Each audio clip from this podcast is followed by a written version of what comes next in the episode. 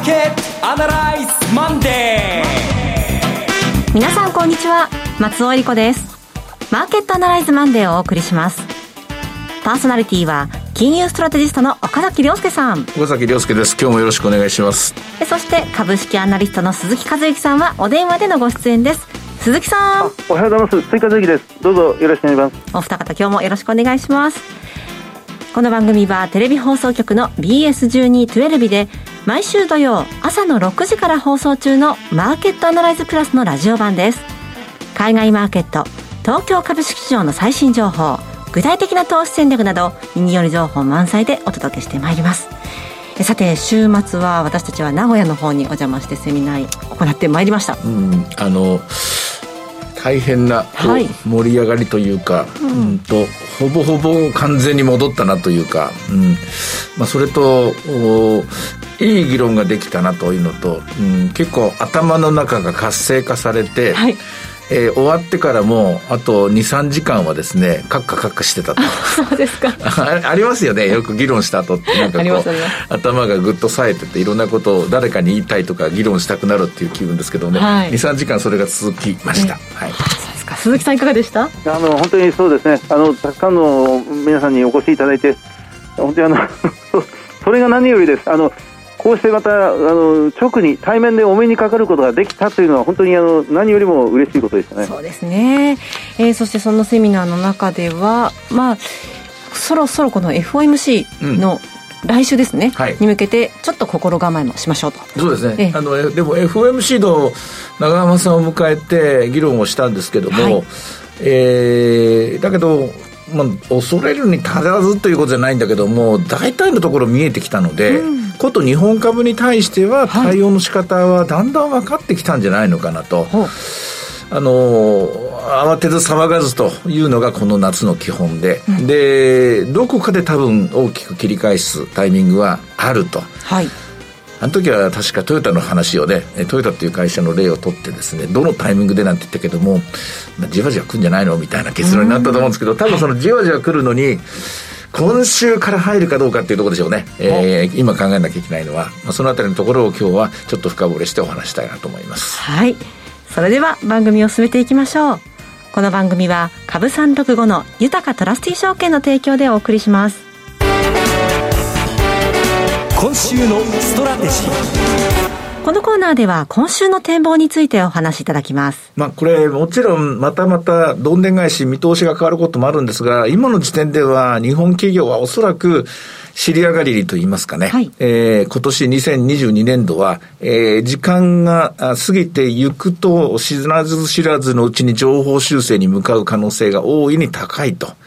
まあ今週もね、あの、インバウンドの開始があるとか、今日なんかそれもあって空運株が買われたりとかですね、してるんですが、その通りで、何も間違っちゃいないと思うんですよ。はい、ただ、ブレーキをかけてるのはアメリカの金融政策で、でもこれ、ブレーキをかけなきゃしょうがないと。なぜかというと、えー、みんな、もろ手を上げてですね、もうフルスロットルでですね、飛び出せば、これはインフレになるだけなんで、やっぱり、需要に対して制約がかかると。で、分かった上で、しかし、業績が良くなっていくっていう、その、行ったり来たりをしながら前に進んでいくという、こういう状況なんですね。で、日本の場合は特に、えー、金融政策 FRB という海の向こうの中央銀行がブレーキをかけて、日本銀行、我が国の政府、我が国の、えー、日本銀、あの、中央銀行の方はブレーキをかけてなくて、で、我が国の経営者はブレーキをかけてるんですよね。経営者は。まだ慎重な。はい、でも、経営者は、よ、あの、予想とか、えー、口に出す言葉は慎重なんだけども、設備投資なんかは前向きでと。え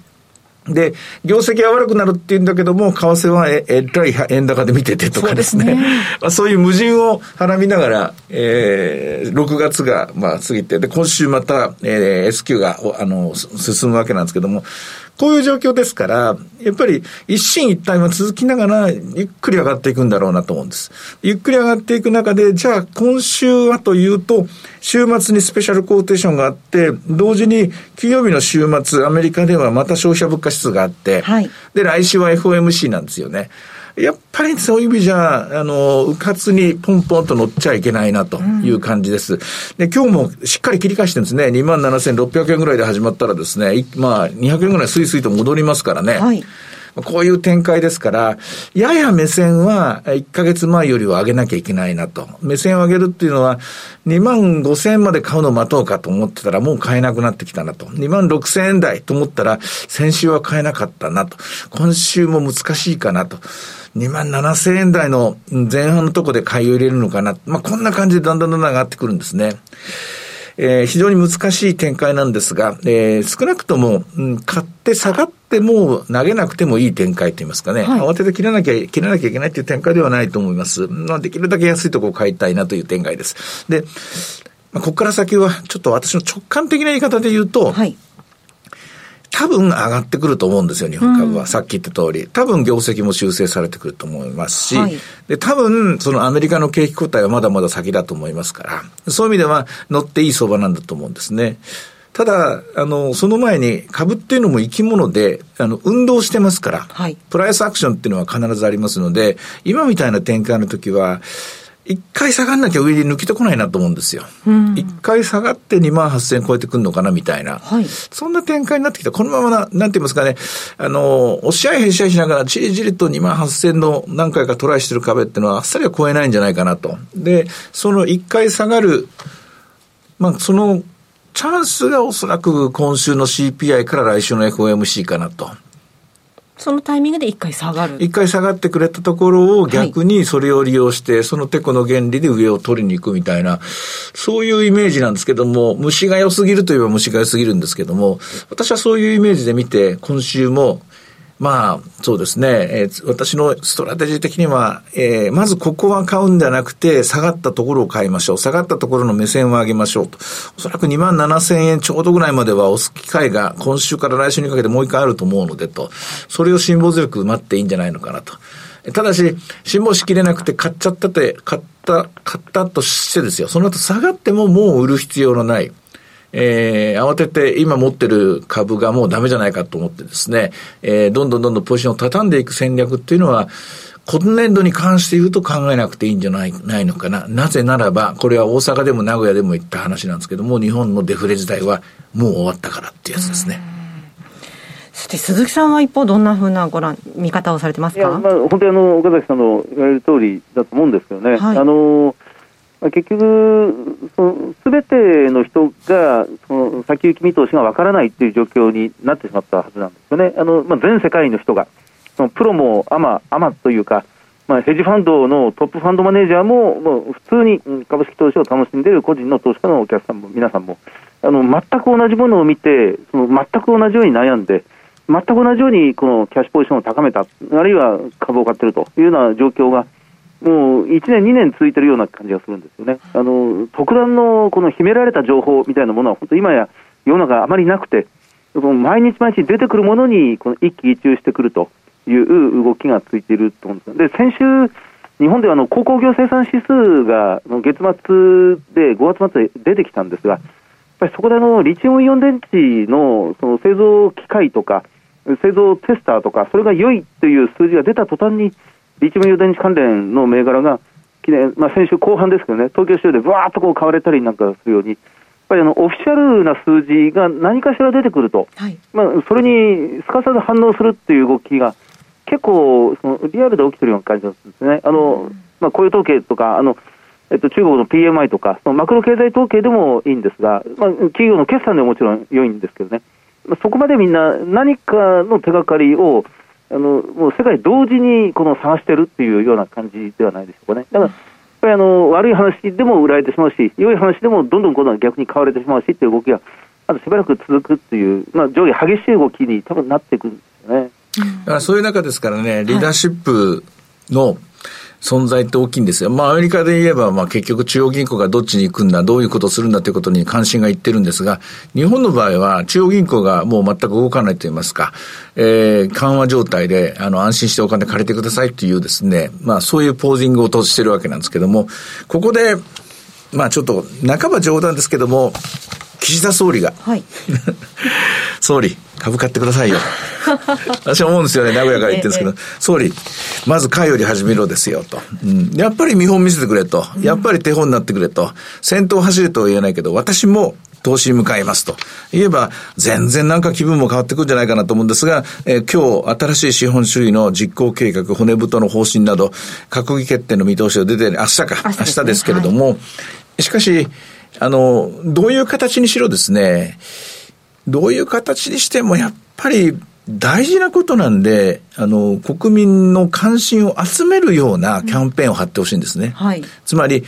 あの、政治家のための政治じゃダメだと思うんですよ。もっと言うと選挙のための政治でもダメだと思うし、経団連のための政治でもなく、その仲間内でわやわややってですね、じの自己満足してる、そういう方針、見通しや方針なんていうのは見たくもないんで、そうじゃなくて、やっぱり国民に、国民が別に批判も受けてもいいからと。まず、まず耳を傾けるものって言いますかね。えー、どんなものなの見せてって言って、こう、関心を持って読もうとする、そういう内容にしてほしい。で、難しい言葉を並べてほしくないと。で、いろいろあるかもしれないけど、最後は、あの、身をもって、体をもってですね、こっちの方向だと歩きやってほしいと、ポーズをしてほしいという、まあ、そんな期待なんですけどね。まあ、一応、あの、私もこの最終的な、あの、発表内容については、もう一回読もうと思っています。はい。えーと、そして為替の方なんですけれども、えー、ドル円は130円、そしてユーロが140円になってきましたね。はい、ユーロの方はもう金利が引き上がるということを素直に反応しています。はい、ドル円の方も、あのー景気後退が起きるかもしれないなんていう人が言う割には、為替はそうは見てないんですね。えー、で株式市場は景気後退もあるかもしれないと、みんな全然どっちつかずの違う方向を見ていて、ただ一つ言ってるのは、先週 OPEC が若干の増産を、サウジアラビアが増産もあの、発表したんですが、原油価格は結局バーレル120の方向に進んでしまって、バーレル120の方向に進むということは、え、これはエネルギーの決済価格、決済通貨はドルですのでね、ドル需要がやっぱ高まるという方向に動いたんでしょうね。えー、結果的に130円超えになったと。で、金利の方は、10年の金利は3%手前のところで収まってるんですね。というのも、あの、10年の金利を買おうという人もいます。景気後退が来るかもしれないということで、えー、世界の長期金利のアイコンである10年に集中投資してる、そういうグループがいます。これ成功しましたからね、はい、前回。3%で買って2.75でリグーという、えー、これ、極端なこの、あの、ストレートプレットのですね、作戦に、あの、成功したパターンがありますから、もう一回やってくる可能性があるんですが、その一方でアメリカの30年の金利はスルスルと上がっていて、10年と30年の間の長期、長長期の金利差は広がり始めています。で、長期、長長期の金利差が広がり始めているということは、広がっているってことは、これは、あの、長短金利差よりも先に出るシグナルなんですけどね。ええ、1年半から2年先の景気後退は、確率上がってるってことなんですね。うん、そうまあでもでも2年ですから、1年半とか2年ですから、株式市場関係者はまだ無視していいと思いますよ。あそうですか。えー、それから今週の予定の中でですね、6月10日からインバウンドの新規受け入れ再開、外国人観光客の新規受け入れ再開ということもあります。はい、鈴木さん、このあたりが日本のあの株式相場に影響を与えそうなところありますでしょうか？もう先週からすぐ沸き立ってますよね。えー、あのまあ、実際にもう日本人の観光の需要というのはもう、もうすでにもう爆発しているような、まあ、先週名古屋に訪れ、本当にあのそういうのを肌で感じましたし、はい、まあ、そこにまだ本調子ではないとえ、1日2万人を上限に、まあ、海外からのお客さんを受け入れるということになると、まあ、少しずつあの、まあ、地ならししながら、本当にあの正常化というか、元に戻っていくという形になるんですよね。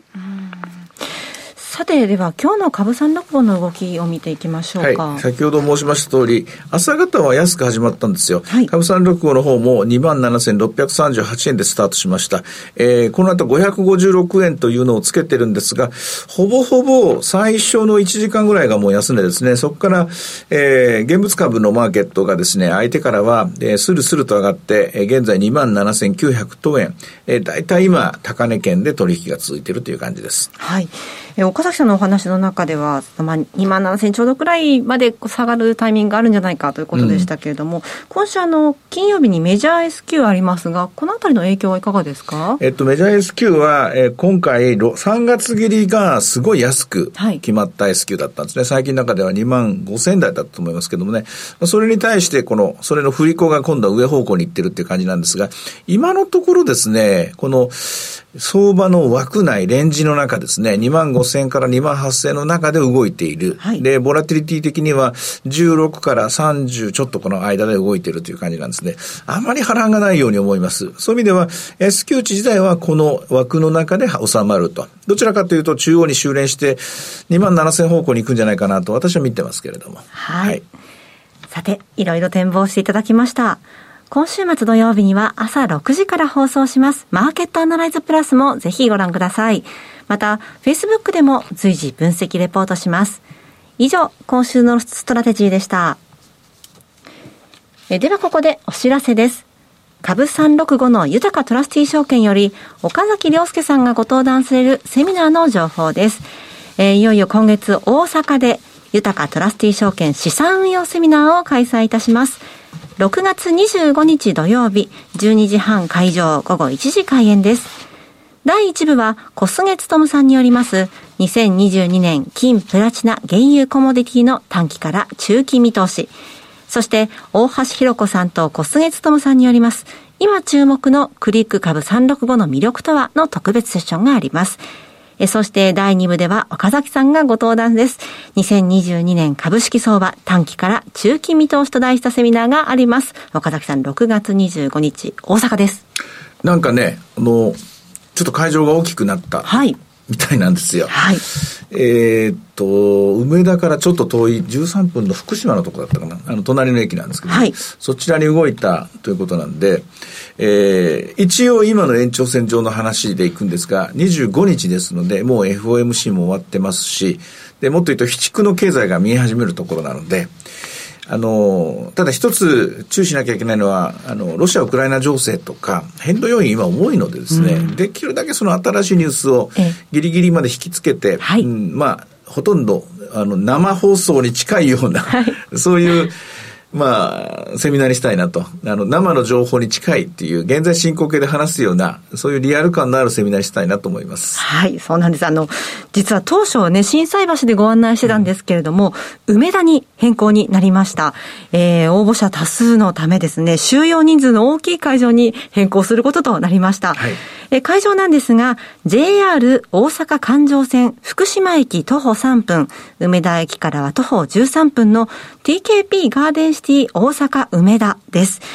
えー、会場が変更となりました。こちら、TKP ガーデンシティ大阪梅田というのは、あの、阪神高速道路がビルの中を通っているという、え有名なビルな、ですね。なんか、大阪らしいというか、はい。えー、大阪にいるときは、日本中どこでもあるのかなと思ったら大阪だけだったというですね、話なんですけど、非常に珍しいビルとなっておりますが、す、えー、で、にお申し込みの方、えー、ご注意ください。今回会場が変更になりました。より大きい会場になりまして、えー、JR 大阪環状線福島駅から徒歩3分の TKP ガーデンシティ大阪梅田となりました。こちら、入場は無料です。セミナーのお申し込みお問い合わせは、豊かトラスティ証券お客様サポートデスク、フリーコール0120-365-281、0120-365-281までお願いします。受付時間は土日祝日を除く午前9時から午後7時までです。えー、貴重な機会、関西方面お住まいの皆さんぜひふるってご応募ください。なお、ご案内したセミナーではご紹介する商品などの勧誘を行うことがあります。あらかじめご了承ください。以上、株365の豊かトラスティ証券からセミナーの情報でした。フォロワーアナライでは今週も参ります。鈴木さんの注目企業です。お願いします、はい、えっと、今週は、えー、っとご紹介したいのはの野村工芸社です、銘柄コード9716の野村工芸社。もうすでにご存知の方も多いと思いますがあの商業ディスプレイでは日本ナンバーワンの会社です、えっと、国内シェアが15%でえ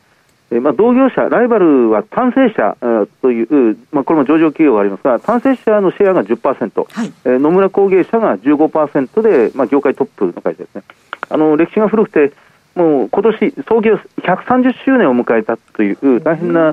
あ、長い、まあ、社歴を持っている会社ではありますが、はい、ただこのコロナ危機と、まあ、足元のウクライナ危機で、まあ、業績が大きく落ち込んでしまったというのが、まあ、現状でありますね。うん、今、時価総額が1100億円ぐらい。えー、売上が同じぐらい、1100億円ぐらいです。えーまあ、総資産が700億円ぐらいですから、えー、PBR は、まあ、ずいぶん株価下がったんですが、2.1倍。えー、っと利回りが、配当利回りが2.7%ぐらい、ROE が7%ちょっとというところですね。はい、えっと、前期、これ2月決算です。2022年2月期は、これ東京オリンピックが開催されたこともありまして、えー、売上がプラス3%、営業利益がプラス11%の54億円となりました。ただこれあの、コロナの前の年が過去最高益で、ええ、営業利益110億円稼いでたんですね。これは史上最高利益です。え2019年度。しかし、まあ、今、足元では少し回復したとは言いますが、54億円ですから、ピークから見ると利益は半分ぐらいというところです。で今期はその東京オリンピックの特殊要因がこれ、剥落しまして、やっぱりこのコロナ危機、ウクライナ危機、えー、と物価の上昇、まあ、このあたり含めて会社が非常に慎重に見ていて、えー、2023年2月期は営業利益がマイナスの17%、45億円という、まあ、現役見通しで、基礎の段階では今のところスタートしているというところです。はい、ただあの、このアフターコロナの市場環境というものを会社側がもう必死で今考えているところなんですね。もう2年、3年、アフターコロナのニューノーマルを考え続けてるっていう状況で、そのアフターコロナでこういうふうになるだろうっていうのを、大体会社側がもうイメージ、今持ち始めてきているようですね。まあ、今回の決算発表資料なんかにもそういうことがもうかなり、えー、まあ、重点的に書き込まれているということなんですが、商業施設に関しては、商業ディスプレイ、専門店や百貨店ですが、商業ディスプレイに関しては、この商業施設も当たり前なんですが、それが公共機関だとか、医療機関だとか、教育とかエンターテインメントの会場が商業施設とどんどんどんどん融合していく、うん、でリアルとそのオンラインがやっぱりこれまた融合していく、あるいはもう使い分けるというような、まあ、そのコロナ以前にはなかったような、まあ、人々の、まあ、動きというんでしょうかね、まあ、そういうものをこの、まあ、重点的にディスプレイを作っていこうということを考えています。でさらに新しいのは、やっぱりホテルの需要が相当高まっていて、はい、まあ、地方に行って、そこにその世界の高級ホテルが日本の場合、どんどん誘致される、で、世界の高級ホテルも日本の地方都市にどんどん進出したがっている、まあ、そういうものの地方創生の活性化ニーズというものもこれからは捉えていく、2025年の大阪万博に向けてという、また大きなイベントが目の前に迫っているということなんです、ね、さらにこのオフィスが、ライフスタイルがどんどん変わってますので、都市から郊外へ、ワーケーションという形で、まあ、これまたその高級施設もそうですが、ディスプレイの需要というのがかなり高まっている。全くこれまでの、今3年間の至福の期間にあるんですが、まあ、これが明けたら、正常化する世の中では、まあ、これまでのビジネスモデルとはずいぶん違った形で、この野村野村工芸者の仕事というのは広がっていくんではないかなというふうに考えられますね。意外と早い段階で、えーまあ、過去のピークの売上高と利益を更新してくるんではないかなというふうにあの、まあ、期待しているところであります。はい。まあ、コロナの影響を大きく受けましたけれども、その間に次への戦略をきちんと練っているということなんですね。たまたま先々週、私と鈴木さんがですね、伺ったあのホテルでのセミナーの、はい、そこの内装を手掛けてたのが野村工芸社そうでしたか。で目立っちゃいけない仕事なんですけども、うん、うん、これは誰が内装したんだろうな、まあ、すごいあのお話だと思いますがコロニアル町のはい、あのラフルズホテルをなんかあのそうあの思い出させるようなところだったんですけどもね。でまず調べてみたというのがありましたね、はい、はい、至る所に現れてということですね。さてマーケットアナライズマンデーはそろそろお別れの時間です。ここまでのお話は岡崎亮介と鈴木和之と。そして松尾恵里子でお送りしましたそれでは今日はこの辺で失礼いたしますさようならこの番組は株三六五の豊かトラスティ証券の提供でお送りしました。